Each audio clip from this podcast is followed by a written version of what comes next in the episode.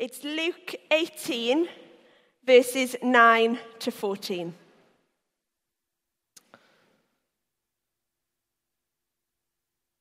Okay. To some who were confident of their own righteousness and looked down on everyone else, Jesus told this parable. Two men went up to the temple to pray, one a Pharisee and the other a tax collector.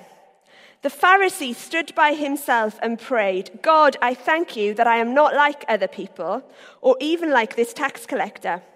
Oh, that I am not like other people, like robbers, evildoers, adulterers, or even like this tax collector. I fast twice a week and give a tenth of all I get. But the tax collector stood at a distance. He would not even look up to heaven, but beat his breast and said, God, have mercy on me, a sinner. I tell you that this man, rather than the other, went home justified before God. For all those who exalt themselves will be humbled, and those who humble themselves will be exalted. Okay. In Luke 18, Jesus was teaching about prayer.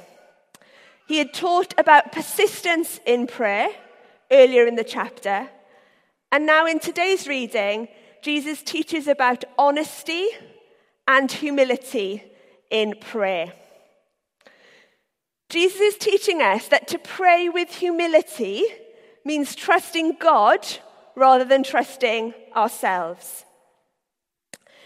In verse 9, it says that Jesus told this parable to some who were confident of their own righteousness and looked down on everyone else.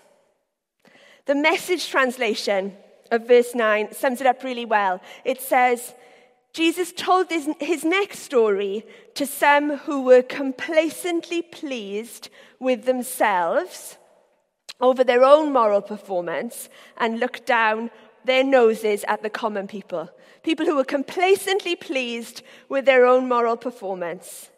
Jesus was speaking to those who trusted their own righteousness, who trusted themselves rather than God, which, if we're honest, is probably lots of us, lots of the time. And Jesus told this parable, he told this story. It's not a real event, it's a story that Jesus used to teach about prayer and to teach about humility in prayer. Jesus is saying, don't pray like the, fact, the Pharisee, not the fax collector. Don't like, pray like the Pharisee. Pray like the tax collector. In those days, Pharisees were respected religious leaders. Tax collectors were often despised for being cheats. And Jesus is saying, don't pray like the religious people. Pray like someone who is humbly seeking God. Later in the chapter, um, Jesus talks about coming to God like a child. Jesus is challenging people's assumptions about how to pray. Pray like a tax collector, pray like a child. Jesus shows us, first of all, how not to pray in the example of the Pharisee. And then he shows us how to pray in the example of the tax collector. The Pharisee, then. The Pharisee said, God, I thank you that I am not like other people, robbers, evildoers, adulterers, or even like this tax collector. The Pharisee was trying to prove himself to God.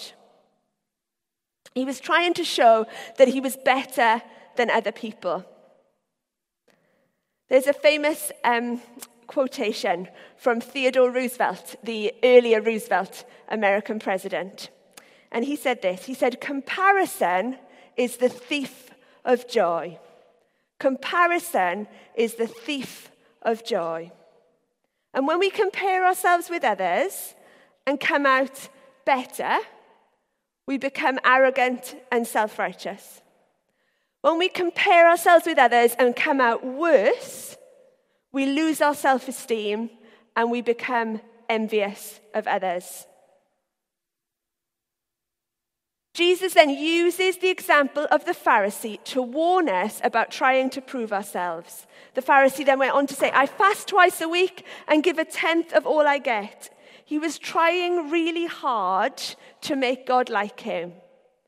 But the truth is, God wants us to come as we are, to be transformed by Him, and then as a consequence of His love, to serve Him, to give our money and our time to others.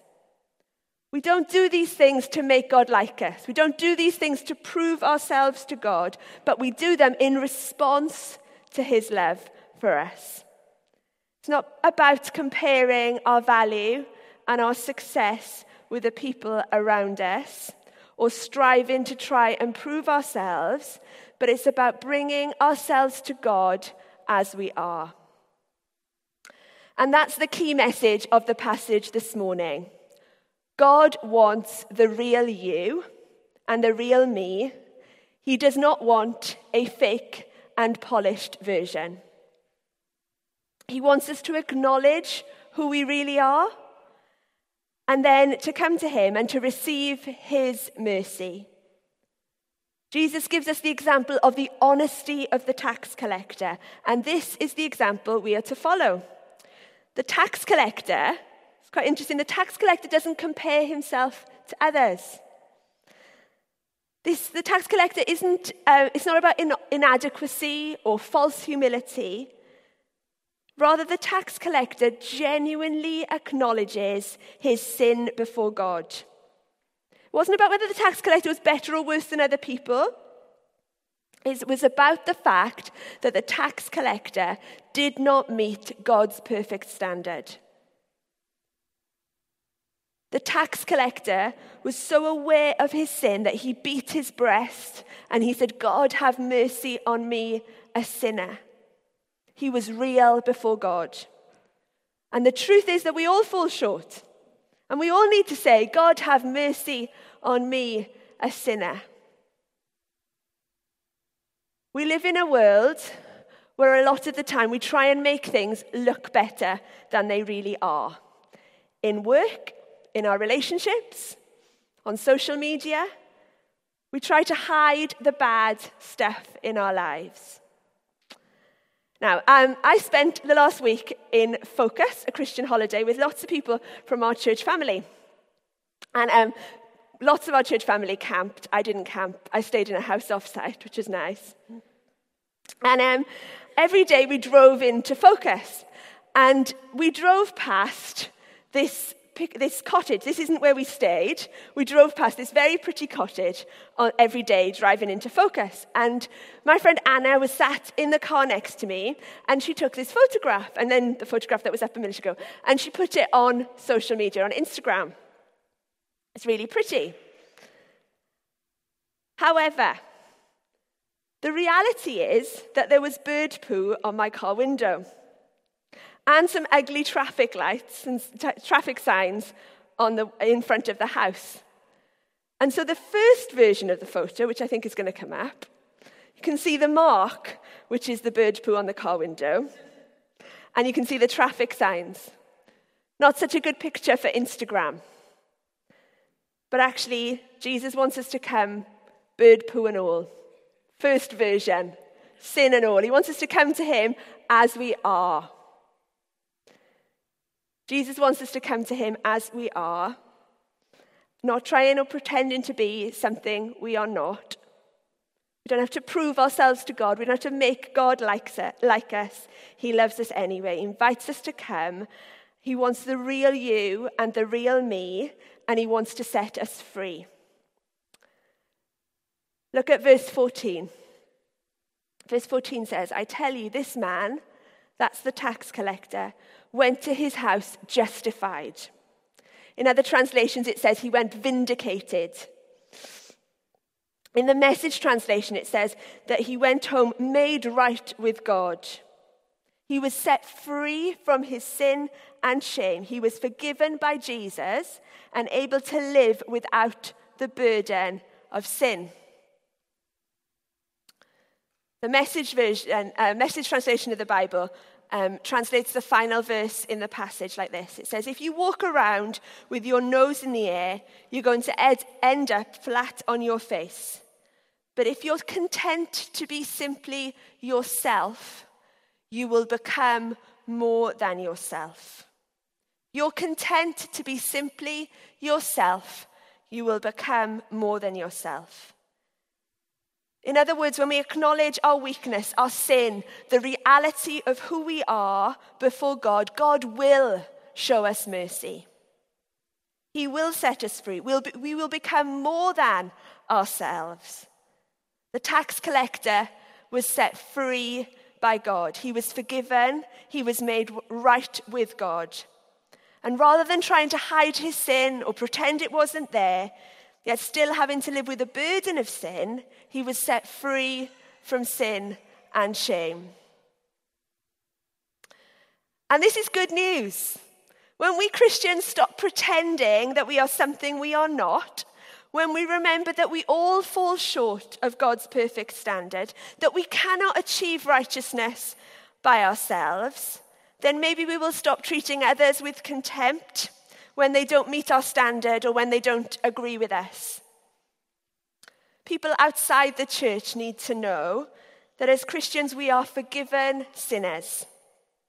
We have a relationship with a perfect and loving Heavenly Father, not because we are particularly good people, but because through Jesus' death on the cross, our sins are forgiven. Our actions of giving money away, of loving our neighbour, of serving the poor, are not so that we can force God's hand and make him love us, but they are the result of his love for us. God wants us and loves us as we are. And he wants us to admit who we are and to allow him to change us. We are no better than anyone else but we have received the forgiveness of Jesus. And that forgiveness is available for everyone. Jesus is challenging us in this passage. He is challenging us when we think we are better than others and when we treat others with contempt. He is challenging us to humbly acknowledge our own sin. So today's passage is about the importance of humility and honesty in prayer. God loves each of us and wants us to come to Him as we are, as we really are. Um, and I think this is summed up really well by a children's story. So I'm going to read you a story now, and some um, images of that story will come up on the screen. The pictures will come up on the screen. I'm going to read you this story. So if you're sitting comfortably, I shall begin. It's called You Are Special. It's by Max Lucado. The Wemmicks were small wooden people. All the wooden people were carved by a woodworker named Eli. His workshop sat on a hill overlooking their village. Each Wemmick was different. Some had big noses, others had large eyes. Some were tall and others were short. Some wore hats, others wore coats. But all were made by the same carver, and all lived in the village. And all day, every day, the Wemmicks did the same thing. They gave each other stickers. Each Wemmick had a box of golden star stickers and a box of grey dot stickers. Up and down the streets all over the city, people spent their days sticking stars or dots on one another. The pretty ones those with smooth wood and fine paint always got stars. But if the wood was rough or the paint chipped, the Wemmicks gave dots. The talented ones got stars too. Some could lift big sticks high above their heads or jump over tall boxes. Still others knew big words or could sing pretty songs. Everyone gave them stars. Some Wemmicks had stars all over them. Every time they got a star, it made them feel so good. It made them want to do something else and get another star. Others, though, they could do little. They got dots. Punchinello was one of these. He tried to jump high like the others, but he always fell. And when he fell, the others would gather round and give him dots. Sometimes when he fell, his wood got scratched, so the people would give him more dots. Then, when, he tried to explain why he had fallen, he would say something silly, and the Wemmicks would give him more dots. After a while, he had so many dots that he didn't want to go outside. He was afraid he would do something silly, such as forget his hat or step in the water, and then people would give him another dot. In fact, he had so many grey dots that some people came up and gave him dots for no reason at all. He deserves lots of dots, the wooden people would agree with one another. He's not a good wooden person. After a while, Punchinello believed them. I'm not a good Wemmick, he would say.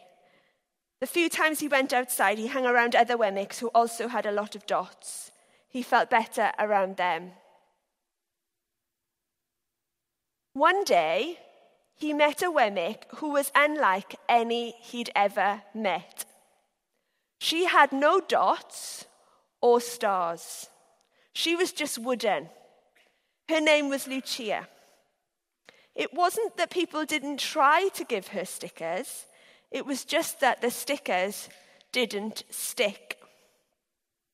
Some of the Wemmicks admired Lucia for having no dots, so they would run up and give her a star, but it would fall off.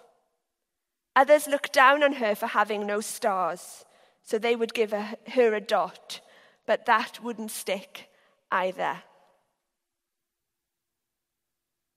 That's the way I want to be, thought Punchinello. I don't want anyone's marks. So he asked, he asked the stickerless Wemmick how she did it. It's easy, Lucia replied. Every day I go to see Eli. Eli? Yes, Eli, the wood carver. I sit with, in the workshop with him. Why? Why don't you find out for yourself? Go up the hill, he's there. And with that, the Wemmick who had no stickers turned and skipped away. But will he want to see me? Punchinello cried out. Lucia didn't hear. So Punchinello went home. He sat near a window and watched the wooden people as they scurried around, giving each other stars and dots. It's not right, he muttered to himself, and he decided to go and see Eli. Punchinello walked up the narrow path to the top of the hill and stepped into the big shop. His wooden eyes widened at the size of everything. The stool was as tall as he was. He had to stretch on his tiptoes to see the top of the workbench. A hammer was as long as his arm. Punchinello swallowed hard. I'm not staying here. And he turned to leave. Then he heard his name Punchinello. The voice was deep and strong. Punchinello stopped. Punchinello, how good to see you. Come and let me have a look at you. Punchinello turned slowly and looked at the large bearded craftsman. You know my name? the little Wemmick asked. Of course I do. I made you. Eli stooped down and picked him up and set him on the bench. Hmm, the maker spoke thoughtfully as he looked at the grey dots. Looks like you've been given some bad marks. I didn't mean to, Eli. I tried really hard. Oh, you don't have to defend yourself to me, child. I don't care what the other Wemmicks think. You don't? No, and you shouldn't either. Who are they to give you stars and dots? They're Wemmicks just like you. What they think doesn't matter, Punchinello. All that matters is what I think, and I think you are very special. Punchinello laughed. Me? Special? Why? I can't walk fast. I can't jump. My paint is peeling. Why do I matter to you?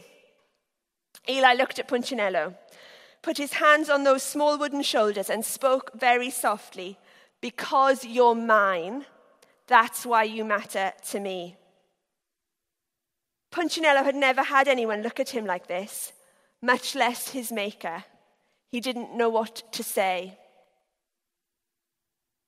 Every day I've been hoping you'd come, Eli explained. I came because I met someone who had no marks, said Punchinello. I know, she told me about you. Why don't the stickers stay on her? The maker spoke softly because she has decided that what I think is more important than what they think. The stickers only stick if you let them. What? The stickers only stick if they matter to you. The more you trust my love, the less you care about their stickers. I'm not sure I understand. Eli smiled. You will, but it will take time. You've got lots of marks. For now, just come to see me every day and let me remind you how much I care. Eli lifted Punchinello off the bench and set him on the ground. Remember, Eli said as the Wemmick walked out of the door, you are special because I made you and I don't make mistakes. Punchinello didn't stop, but in his, in his heart, he thought, I think he really means it. And when he did, a dot fell to the ground.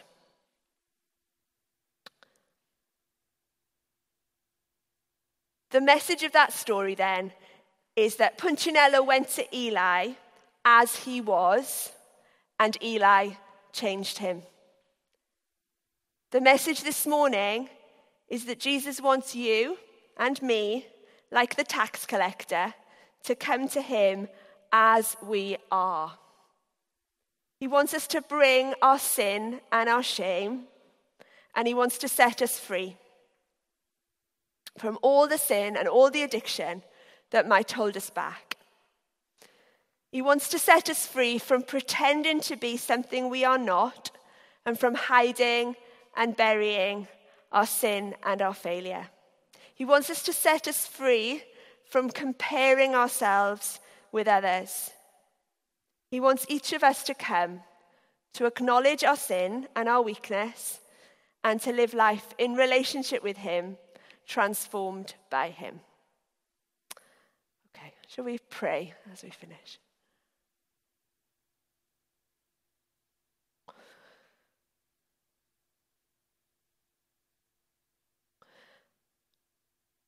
Lord Jesus, we thank you this morning that you love each one of us, that you know the burden of sin and shame that we carry.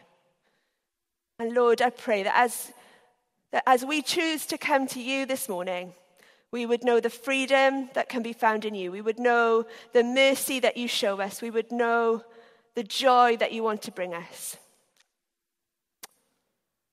Amen.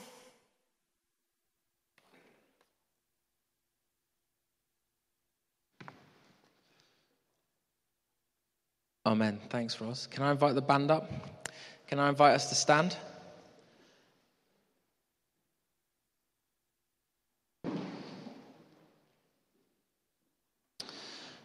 Um, just want to offer time of prayer for anyone that wants it. We're going to uh, respond in song worship. I feel like there's maybe two groups of people that maybe be helpful to pray. The first is those who are in verse 9, to those who are confident of their own righteousness and look down on everyone else. Um, it's okay. You can be honest. And if that's you, maybe you need someone to stand with you and help you to pray through that. That actually it's so easy for us to have our lives totally sorted that we don't actually need God. But then for, for those of us who like Punchinello, like the tax collector, we come broken. We're almost ashamed to come to God. Maybe we need someone to help us pray through that as well. So as we all respond in song worship, if you would like to come, come down to the front and we'll get people to pray for you. Um, Don't be embarrassed. Don't wait for another opportunity. This is that moment. Heavenly Father, as we come before you now with our song, we thank you that it's you that makes us right. Not ourselves and not what we do, not what we earn, not how Christian we are, but that you are making us whole by Jesus' death. No one here is too far gone or too far broken. Would we know that truth in the name of Jesus? Amen.